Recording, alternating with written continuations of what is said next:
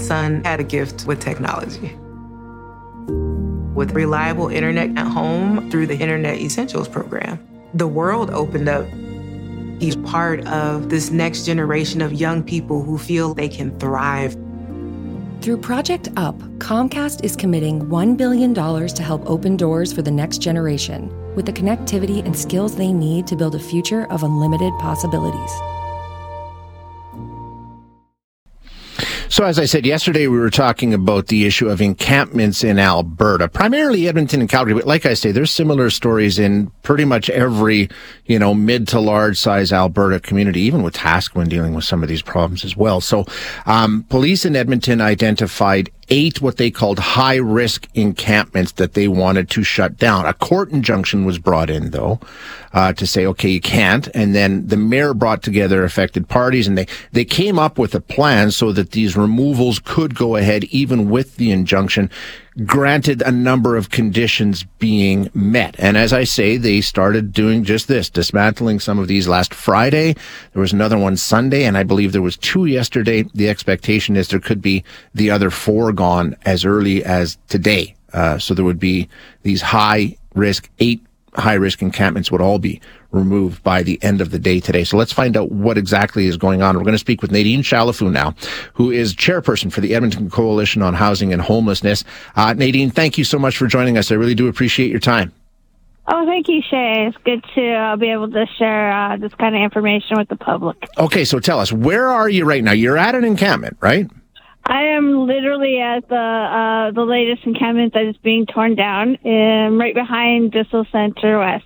Okay. Which is um, a large camp, and uh, they've been dismantling since about eight thirty this morning. Okay, so when you say dismantling, tell us what, what, you've you've witnessed a number of these now. You've been you know there for a bunch of these.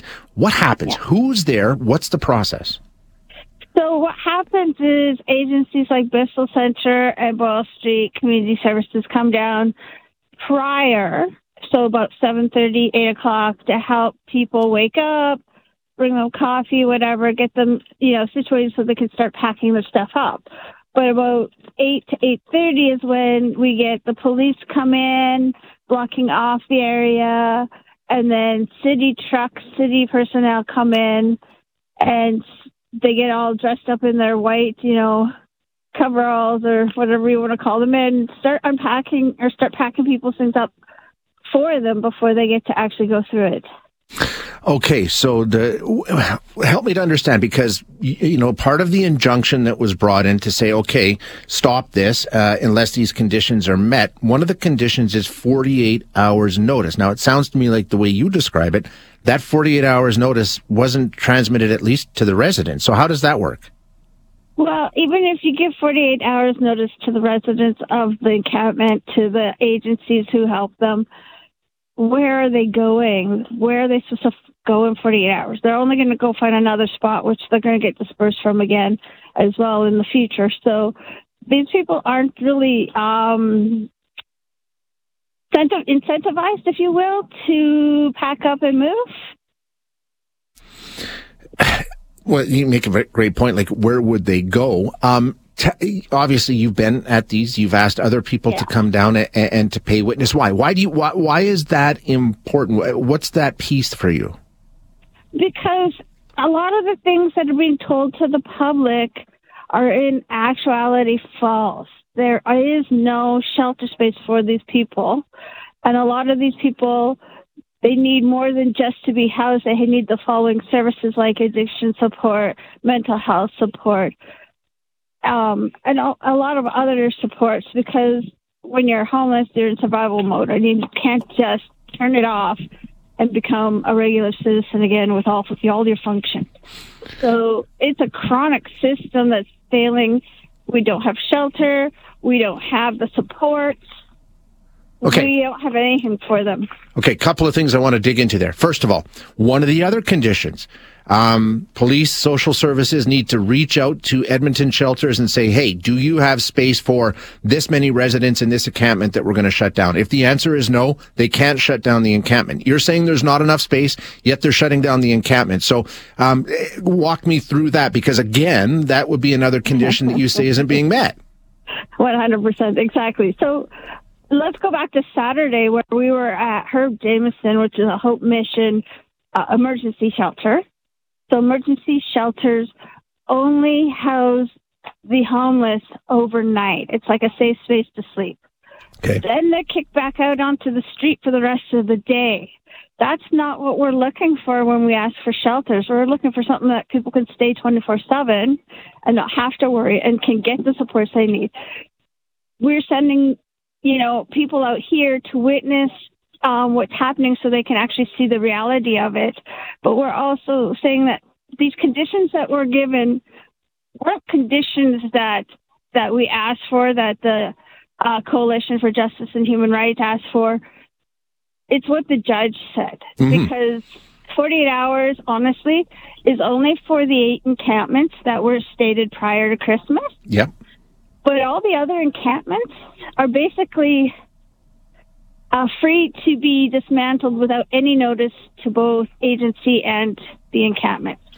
So the police have a lot of um, jurisdiction, a lot of control over the situation, but they're not trained social workers. They're not trained support workers. They're police.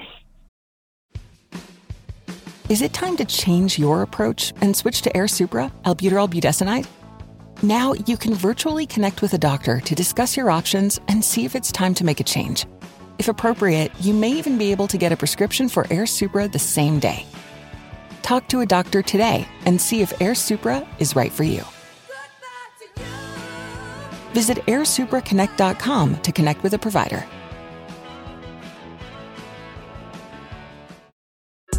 We got another day of NBA action. And with FanDuel, every night is a watch party. So it's time for your FanDuel crew to make their bets. So, what's the move tonight, gang? You know that new customers who bet $5 get $200 back in bonus bets if you win. Woo-hoo, we're heating up, fam. Bet all the stars with all your friends and make every moment more only on FanDuel. New customers bet $5 get $200 back in bonus bets if you win. Make every moment more with FanDuel. It goes down in the DM. It go down. It go down in the DM. 21 plus and present in Virginia. First online real money wager only. $10 first deposit required. Bonus issued is non-withdrawable bonus vest that expires seven days after receipt. See full terms at fanduel.com slash sportsbook. Gambling problem? Call 1-800-GAMBLER. So Gotcha. they're enforcing something that really has nothing that can support these people. Um, I, I really value your expertise. I value the expertise of people who, who live in this world and deal with it and work on it every single day. So I, I want to ask you, Nadine, because I'm, I'm honestly at a loss here. Um, what's the answer? Like, first of all, not, nobody's saying, hey, this encampment is a great situation and a great solution, right? I mean, that, that's No. not a solution. No, it's not. It's not. So I'm going to be frank with you. Say, um, I just celebrated 10 years being housed from homelessness myself. Okay.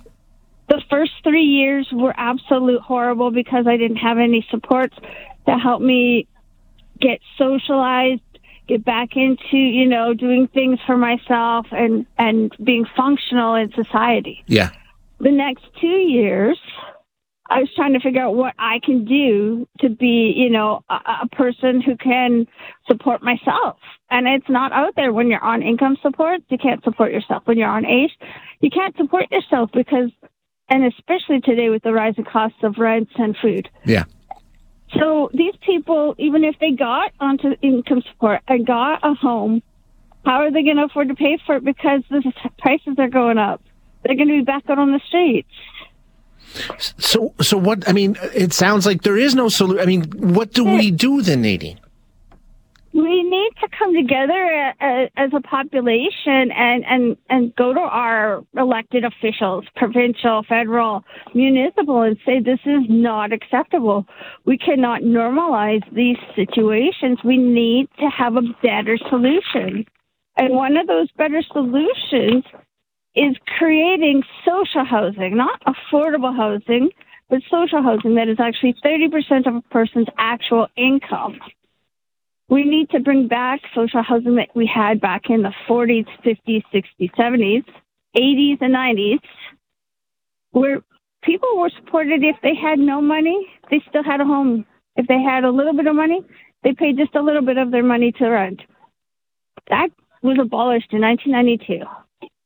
We need that back. That's what's going to help people get back on their feet, give them the encouragement they need, and the support.